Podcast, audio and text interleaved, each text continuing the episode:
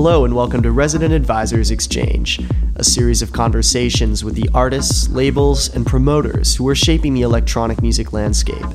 I'm Jordan Rothline, and I'm the tech editor at Resident Advisor. Blueprint might not be run like a business, or even have the sort of expertly laid out master plan its name suggests, but the label has proven that a labor of love can find immense success regardless. James Ruskin and his partner Richard Polson founded Blueprint during a mid-90s bubbling up in UK techno, and the label's sound, manifest in productions by Ruskin, Polson, and fellow obsessive Oliver Ho, quickly found favor with the likes of Surgeon and Regis, not to mention heads in Germany, Spain, and beyond. When Polson died suddenly in the mid-2000s, Ruskin took a step back from the label, unsure of how to proceed when such a big part of its soul had been lost. But in 2009, Blueprint emerged as strong as it had ever been, with new signings mingling with Ruskin's sturdy, driving techno sound. When Ruskin came through Berlin recently for one of Blueprint's annual Berghain showcases, we invited him by our office to give us the rundown on a life spent at the center of techno.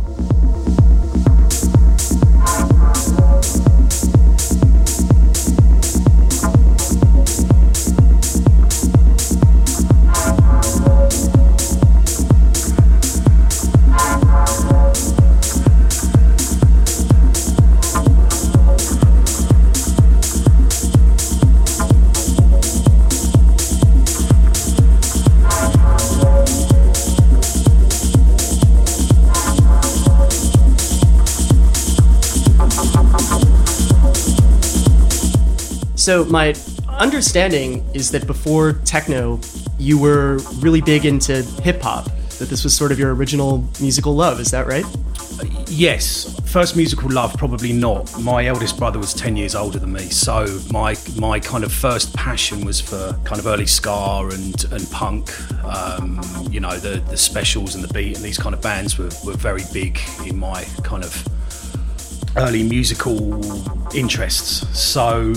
yeah, because I had a brother that was that much older than me, it was kind of he was bringing records home, and I always had an interest in what he was bringing home. So that was kind of the first thing that I really became absorbed with, and that kind of progressed onto kind of more electronic sounds. I got a Jean-Michel Jarre album for Christmas when I was a kid, Equinox. I just became obsessed with how this kind of otherworldly sound was created, the whole synthesizer thing, and yeah, it kind of it sort of progressed from there really. And this kind of period in the early 80s, early to mid 80s, when the very early hip-hop and electro was kind of happening, it just absorbed me very, very quickly.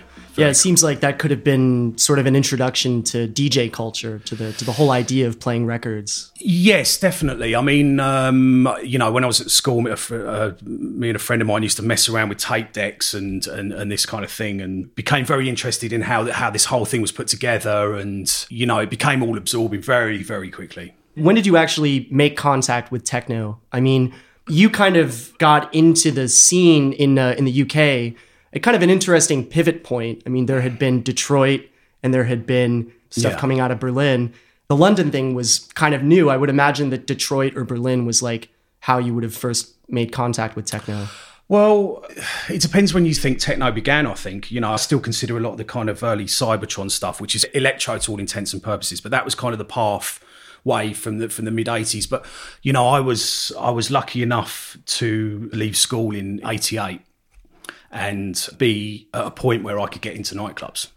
So I left school during the May, and that whole explosion over that period was just such an eye-opener. So I suppose that it changed from sitting at home listening to these things and taping a lot of stuff off the radio and buying whatever records I could, to it becoming something that just took over my weekends. And you know, but it was a time that there was a shift in culture and a shift in music that I'm not sure we'll ever see the likes of again, to be honest, that really took over everything for me. And I think that's when it really took hold. What year was that, and what sort of shift are we actually talking about? Like, well, you know, during 1988, I think is when it became more recognised, I guess, because it was splashed all over the papers, this kind of acid house culture and all this, you know, before it was really incredibly underground.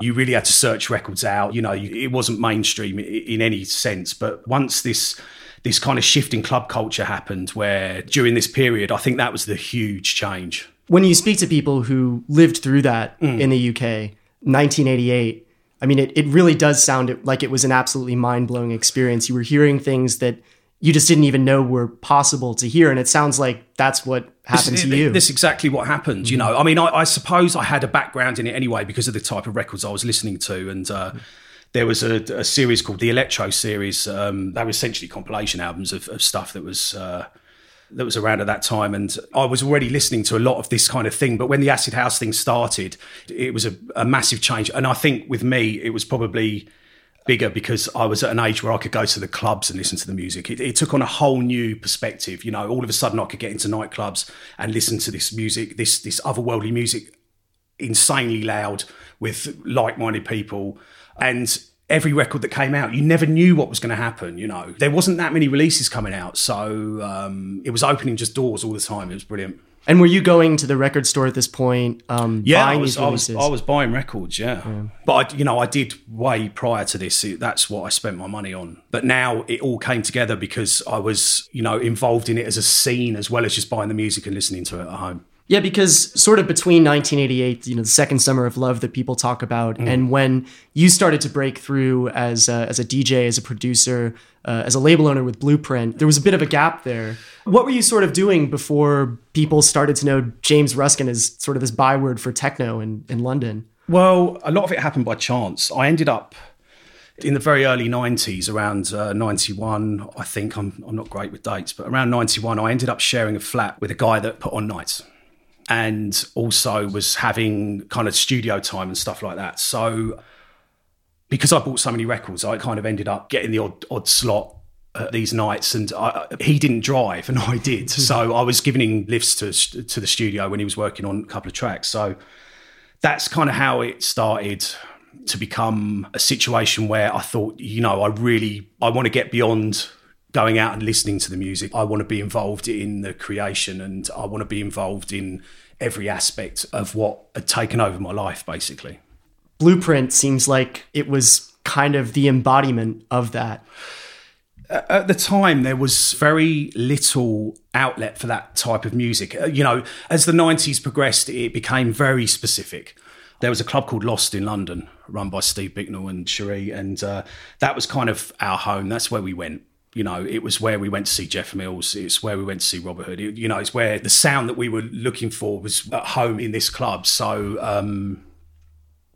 everything centred around this club, really, in London. And Richard Polson, who I set the label up with, started Blueprint with, he was... we'd started to go into somebody else's studio, messing around, just thinking, come on, let's try and make some tracks. And at the time, he was buying records from a record shop on the Isle of Wight, which is an island off the south coast of England. Kind of an interesting place to have a record shop. Really, it's bizarre how this all came about. So he was buying records off this guy called Mark from this record shop. Blind, essentially. He'd play him stuff down the phone or obviously this is before we had internet clips and stuff like that. And he'd send him over records. So we went into the studio and came up with a couple of tracks, and Richard sent them to this guy to see what he thought. He said, well, look, I've got a friend who's starting a label, which was someone called Josh Brent, who done Shattracks. I don't know if you ever remember. Mm-hmm. Really amazing producer. Really amazing producer. Anyway, he was starting a record label, and he said, look, Josh may be interested in these tracks. And he took them on, and that was our first release. It was on a label called Guilty, which was a relatively short thing. It didn't continue for very long. But in the meantime, they set up a distribution company. What we realised was that, we'd used somebody else's studio for these tracks, which was great. But if you're writing music and going in to record that music, that's one thing. But for electronic music, there's a massive amount of experimentation and, to realise what you're looking for. So it became very obvious very quickly that we needed our own equipment. Studio time is very expensive. Studio, yeah. I mean, this wasn't kind of a major studio or anything. It was nothing like that, but you still had to pay. And so we realised that it was going to be much better off investing in our own equipment to kind of realise what we were trying to do. You know, and around these times, there was a huge amount of investment involved. Even though we were using budget, second-hand equipment, it was still a lot of money compared to how things happen today, where you've got a studio and a laptop. It didn't happen then. We had to be so dedicated, and you know, you bought equipment and you rinsed it out to get what you could out of it, because you had certain things to do, certain jobs, and that's all you had. So we realised that this is how we wanted to progress, to do everything ourselves. And sat with this equipment and, started putting tracks together. And during this period, we found out that the guy in the Isle of Wight was actually starting up a distribution company. So he offered us a P&D deal, which we took up very quickly. So we went from recording a few tracks to being signed to a label, which we thought was the way we were going to go, to all of a sudden we were starting our own label. And this all happened in a very short space of time. And yeah, that's really how it began. It's interesting because Blueprint really was such a self-contained operation. Yeah. I mean, very independent. I mean, it was being run just by you guys. But then it was also you and Oliver Ho were basically responsible for all of the music as well. Yeah, I mean, it was a chance meeting with Oliver. I was doing a sound engineering course at City of Westminster, just purely so I didn't have to get a proper job and I could dedicate my time to trying to get this thing moving. There was another guy on my course that was another Lost devotee, and they had a kind of open day at this theatre that was also at the college, where people could come down with their bands and perform. Oliver turned up with this guy, the guy that was on my course, and they did this kind of rudimentary live set, which, you know, in all honesty, wasn't overly successful, but you just knew there was something there. So I spoke to Oliver that day and basically said, send us a demo if you've got any tracks that are done, and was essentially trying to sell him a label that at the time didn't actually exist. So I was selling him an idea as, look, do you want to come on board? And yeah, that's how that came about, purely a chance meeting. We were such a small scene at the time, that's how things worked. It was crazy. And then Richard did the same course the following year and met Nick Dunton, that he runs Surface with, and 65D Mavericks. And so, yeah, a lot kind of came out of this course that we were doing to buy us time, basically. It's interesting what you say as well. You made reference to the fact that the scene was very small at this point. I mean, you were in a very interesting situation. It seems like you guys basically got to create techno in London from scratch in a lot of ways. It was very specific what we wanted to do. You know, there wasn't that much. I mean, obviously there was the kind of downwards thing that started with Surgeon and Regis, and that, you know, we felt very much in line with what they were creating, but there wasn't a big outlet. You know, there wasn't that much happening at that time.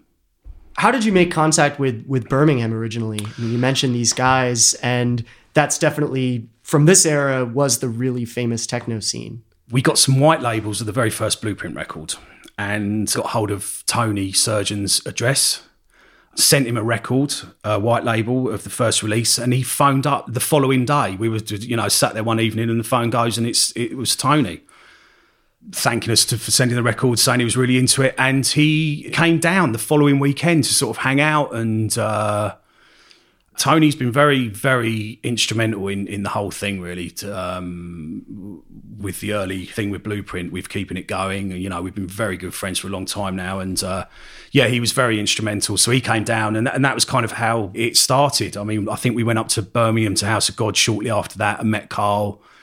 And, yeah, we've been involved in one way or another ever since. I would imagine that the scene, though, kind of as Blueprint went on in London, did start to grow. Techno kind of took a little bit more of a foothold in London.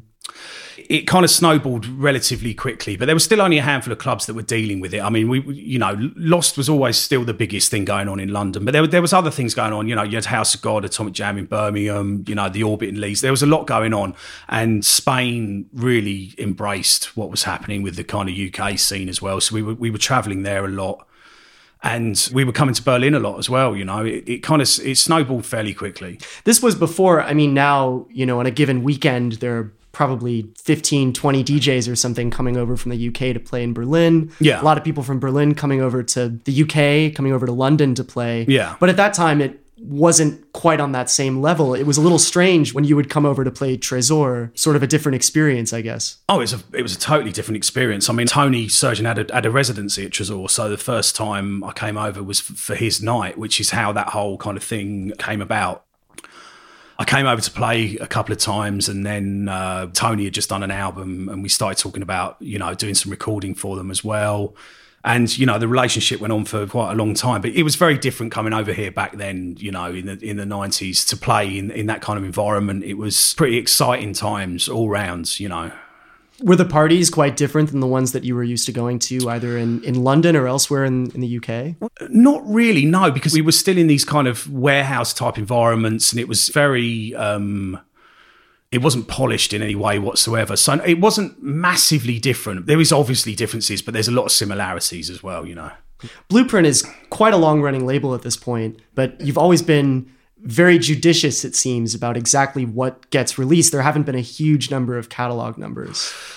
The thing about it is that, you know, what I found quite early on is the scene isn't run by businessmen. This whole thing grew out of enthusiasts and fans as opposed to businessmen, and that's why this, you know, there's been a hell of a lot of mistakes along the way, but it survived. And Blueprint has never been treated as a business. It's a moment in time, and it's something that has grown with me, I guess. So I've never treated it as anything more than that. You know, things happen when they happen, and that won't ever change. Would you consider yourself, though, with the way you run the label or with the way that you listen for music for the label, to be a bit of a perfectionist? I guess so. I mean, it's kind of very specific what I would be looking for the label, but then I couldn't explain to someone what that is. It could be something that all of a sudden means something to me, and that's how it works. So, you know, if someone was to say to me, what are you looking for? I couldn't tell you. I really couldn't tell you. It would just be when I listen to it, I know. But an explanation... you know, that's not going to happen. But the whole thing with Blueprint is that it evolves with me, and just things happen when they happen.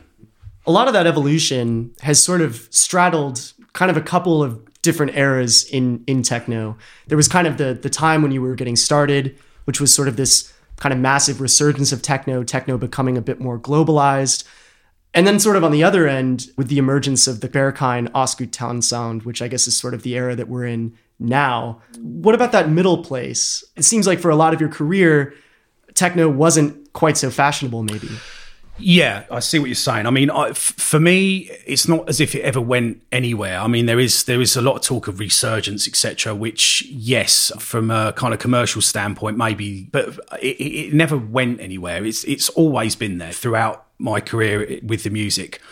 The thing is that during the kind of late 90s, everything became... It kind of reached a level where I think the people involved needed to sort of step back for a minute and take stock of what was happening with the scene.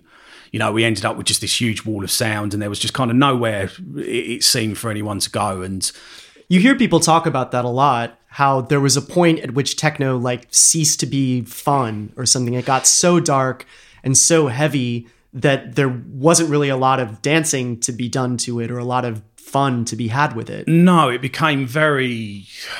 Well, certain types became very almost difficult, and people were turned off a little bit, I guess. But things do come round. You know, the tempo's dropped to a degree, and you know there was some space in the music again, which is very important. And we're at a point now where people are listening a lot more. Back then, we had a few magazines that were giving us information about what was going on. So there was a lot of dictation going on, as opposed to now where you can go and find out what you want to find out about anything. You know, you're not limited to these handful of sources. That's also important, you know, but the music is still here. I mean, it's been around for a long time now, and there's no sign of it going anywhere.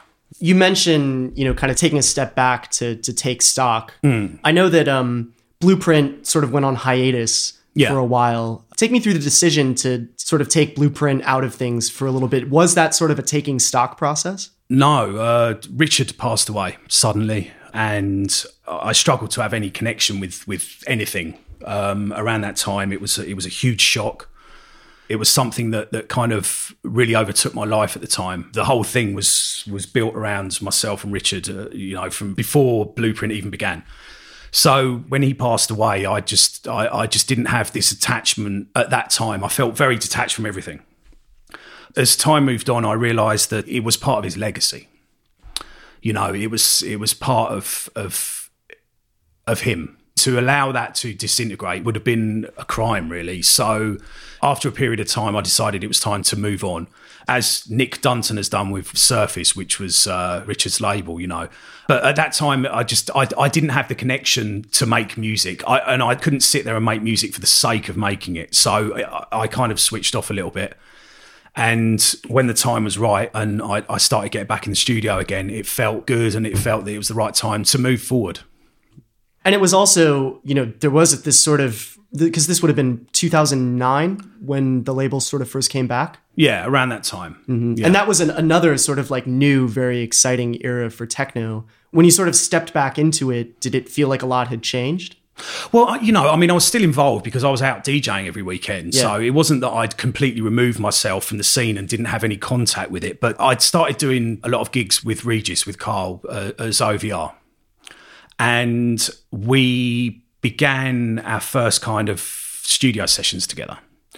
So this whole thing came together at the right time. I decided I was ready. I decided I wanted to get the label back together. And I was in the studio recording with Carl. So, you know, we put the first OVR 12 together, and that's how things progressed. You know, it's another thing that timing, it's all about timing and, you know, where you are at any given moment. And, it felt right to come back and it felt right for that to be the record to come back with. There've been a lot of collaborations that you've done throughout the years. That seems like it's a big part of your studio process. Yes and no. I mean, there've been quite a few over the years, probably more so now. But I think a large part of my catalogue would have been sort of solo stuff. But yeah, I mean, the early recordings, Outline, etc., was with Richard. There's been collaborations with Surgeon. We've done a couple of releases, you know, the OVR projects. And of course, now I'm doing the things with Mark Broom. It's a very different process now. It's very difficult. It was very difficult years ago, I found, to be in the studio with someone writing music. What I really love now with collaborations is you can sit there with the computer on and bounce ideas backwards and forwards between each other's studios, because you go down alleys that aren't necessarily going to work. And you need that time to try and develop that idea. Now, for the other person sat there, it's not a lot of fun. So I like this idea of this bouncing ideas backwards and forwards remotely. It really works for me. Yeah, that's one of the major advantages, I guess, of, you know, computers kind of coming into the mix with everything. Definitely. In the studio now, are you mostly working in the box? Are you working with a lot of hardware? No, I went through a stage of becoming more and more in the box. And over the last year, I've been gradually getting all my old kit out and using the computer as a recorder and a post-production tool, as opposed to a sound source and everything. It took me a long time to realise that I wasn't necessarily getting to the exact point that I wanted to get to. There was something that I felt I could move forward. And, you know, that's come from a combination of using my hardware and the computer in unison. So I found that you can get really sucked into the whole kind of software thing where you've got hundreds of plugins, you know, hundreds. What I've tended to do now is I have plugins for specific jobs, and they're there for a reason. You know, I'm not constantly looking for new things. You know, I have certain tools for certain jobs, and I'm enjoying having the hardware out again. You know, just the whole interaction with the cabling and all that. It just seems to add a weight and a presence that I felt I was lacking in working completely in the box. So I'm at a situation now where the studio's integrated in a way that I've never been happier with. You know, I feel I'm enjoying it more than ever, to be honest, making the music and just interacting with the equipment again, which I'd kind of lost when I went down the software route completely. So taking a step back has been really good. Yeah, that's something that you hear a lot of guys say now, that they really enjoy embracing hardware again. You lose this tactile thing, and it happens over a period of time, and I'm not, you know, I didn't realize it was happening. And it wasn't until I started getting my keyboards out, getting my drum machines out, and I always used them, but I was just, you know, they were coming out, I was recording some lines, and then they were going away again. Whereas now I'm integrating it in a way that's much more fluid, and you forget how much you're losing of this tactile thing. was there a certain experience, like a certain collaboration or a certain project that actually got you to start utilizing those machines in a different way? Or was it just sort of something that happened quite naturally? It happened naturally. I just sat there and just looked around me and just saw all this kit in my studio and just thought, hang on a minute, why am I not using this stuff? Why am I using this soft synth when I've got, you know, all these synthesizers here? Why am I doing that? And, you know, I started questioning it, you know, questioning my approach to recording. And I took a step back, started taking a couple of pieces out, and slowly but surely got to the point where I'm using a setup that I've never been happier with. You mentioned OVR a little bit before, your project with Regis. Yeah. Do you guys have a pretty good rapport in the studio together? Yeah. I mean, foremost, we're friends. So that helps massively. Yeah, we have a good rapport in the studio. I mean, due to geographics, we don't get to spend as much time as we would like in the studio because, you know, we live in different cities. It's not easy. So we are back to this kind of remote thing. But yeah, he's a friend before this. So that kind of helps. Well, and it's interesting too. I mean, you guys have a lot of shared history just in terms of when you were getting into this music, where you guys are from. That must make for a really interesting dynamic working on music. Yeah, I mean, I guess, you know, you're with someone that's grown through the same periods, and we are still here after 20 years and, you know, we have come through it and we know what we want. I think that's what's important. We know what we want to achieve. We know what we want to avoid. Blueprint is still definitely quite a tight-knit label in terms of who's releasing on it. But since you brought it back, since the label came back from hiatus, there have been some new names that have been getting involved. It's about as varied a label roster, I think, as you guys have ever had. People like Saya have signed on. There's the duo Lacquer, who's there. Tell me about some of these new signings and kind of how you came to bring these people into Blueprint. With the Lacquer guys, I heard they did a release for a Berlin label. I was just really into it. And just contacted them, which is not something I do normally, but contacted them and asked them if they wanted to if they had any tracks around, if they wanted to send something over.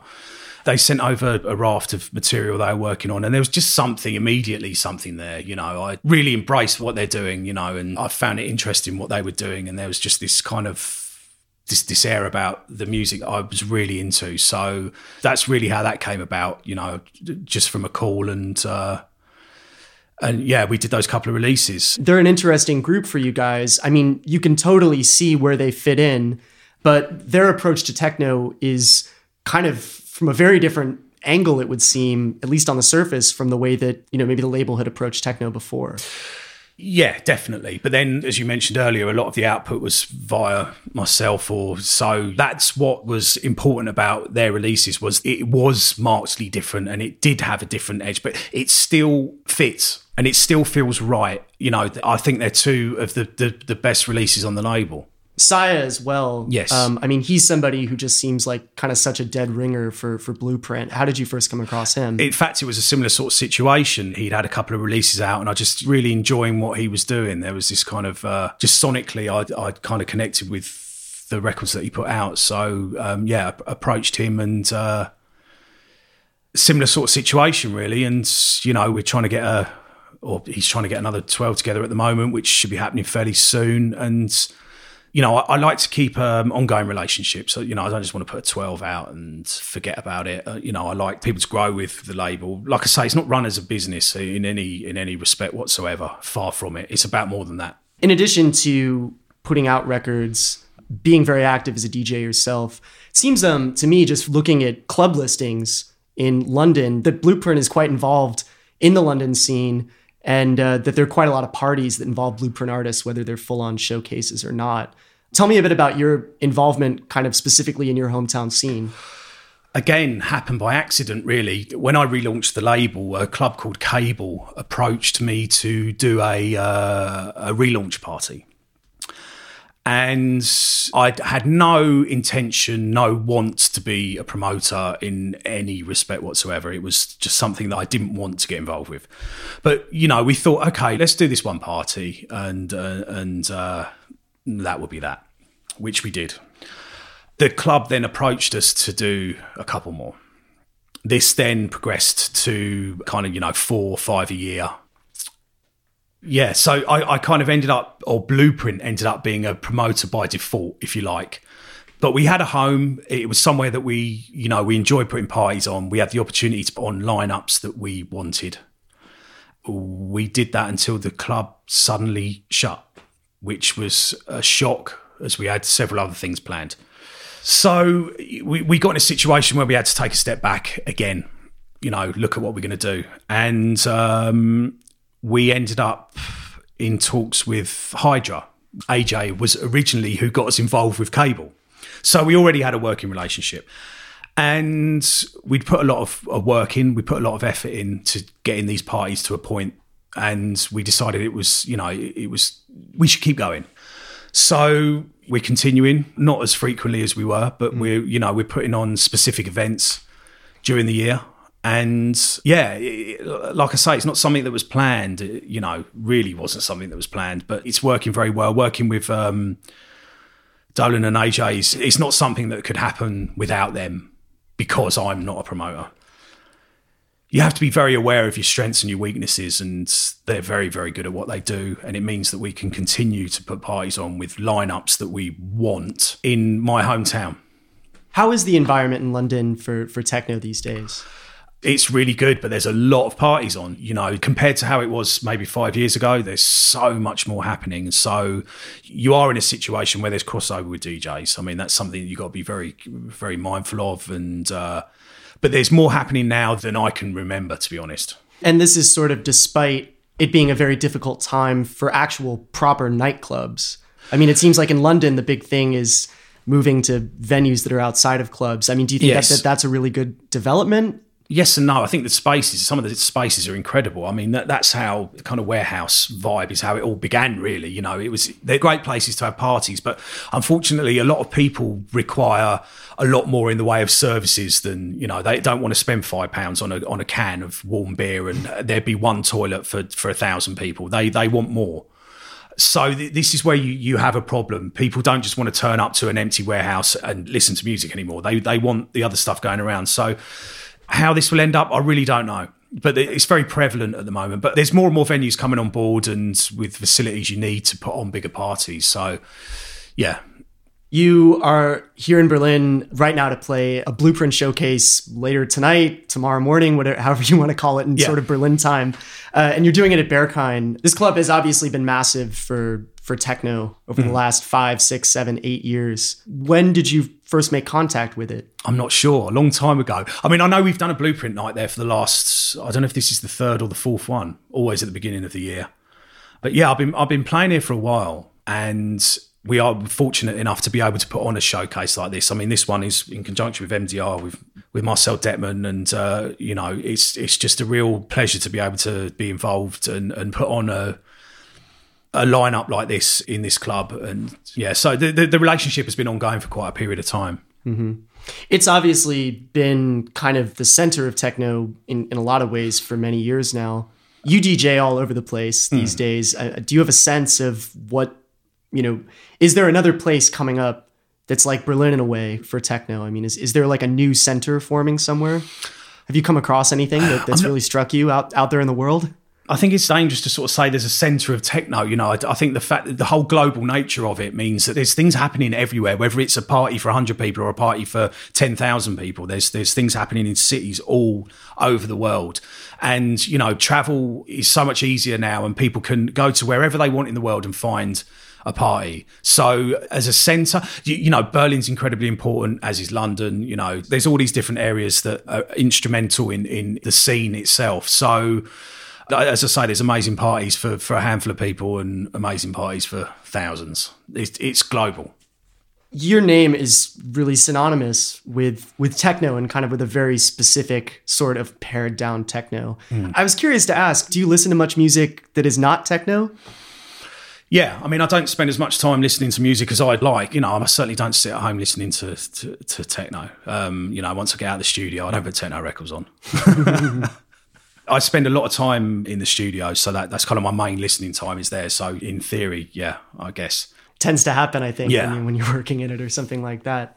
With all of that time spent in the studio, what have you been working on, and have you been continuing to sort of see your sound progress? You know, I definitely feel that I'm in a new phase at the moment, just purely for my working practice, and as I mentioned earlier, the way that I've you know, it's taken me a long time to actually get the studio and the way I'm working how I want it. And I feel that I'm much, much closer now than I've been to what I'm trying to achieve. So it's a very productive time at the moment. I didn't do a great deal of solo material for a couple of years. So, you know, I had the Jealous God 12, the Blueprint release recently, and I'm just cutting new 12 next week. So I'm very proactive with my setup at the moment, and things are progressing much more how I want them to. So yeah, I'm also working on an album with Mark Broom again, and putting an OVR record together with Carl. That's cool. Yeah, with the Mark Broom project, because it sounds like that one is somewhat far along. What's the concept with the album? There isn't one really. It's all about what you're feeling at a certain point. I mean, how it's very different to, you know, what we would do in a solo sense. So yeah, it's progressing to a point where I think we're going to be finished fairly soon. Quite what happens with it yet, I don't know. We'll see. Sure. And as a DJ, or you have been for many years, using a laptop to DJ, correct? You're not playing vinyl at this point. I went from vinyl to Traktor, and I was using Traktor with the vinyl control, but no, I'm not using that anymore. I'm now on the CDJs. Mm. Are you still collecting vinyl? Yeah, always. Mm-hmm. You know, I love vinyl. I love the ownership. I love everything about vinyl. You know, it's how I got involved with all of this. It's what. Yeah, I'm a collector. It's very, very important. I mean, you know, Blueprint, for example, would never be a digital label, because then it sort of doesn't exist for me, if you see what I mean. It's very important you have something tangible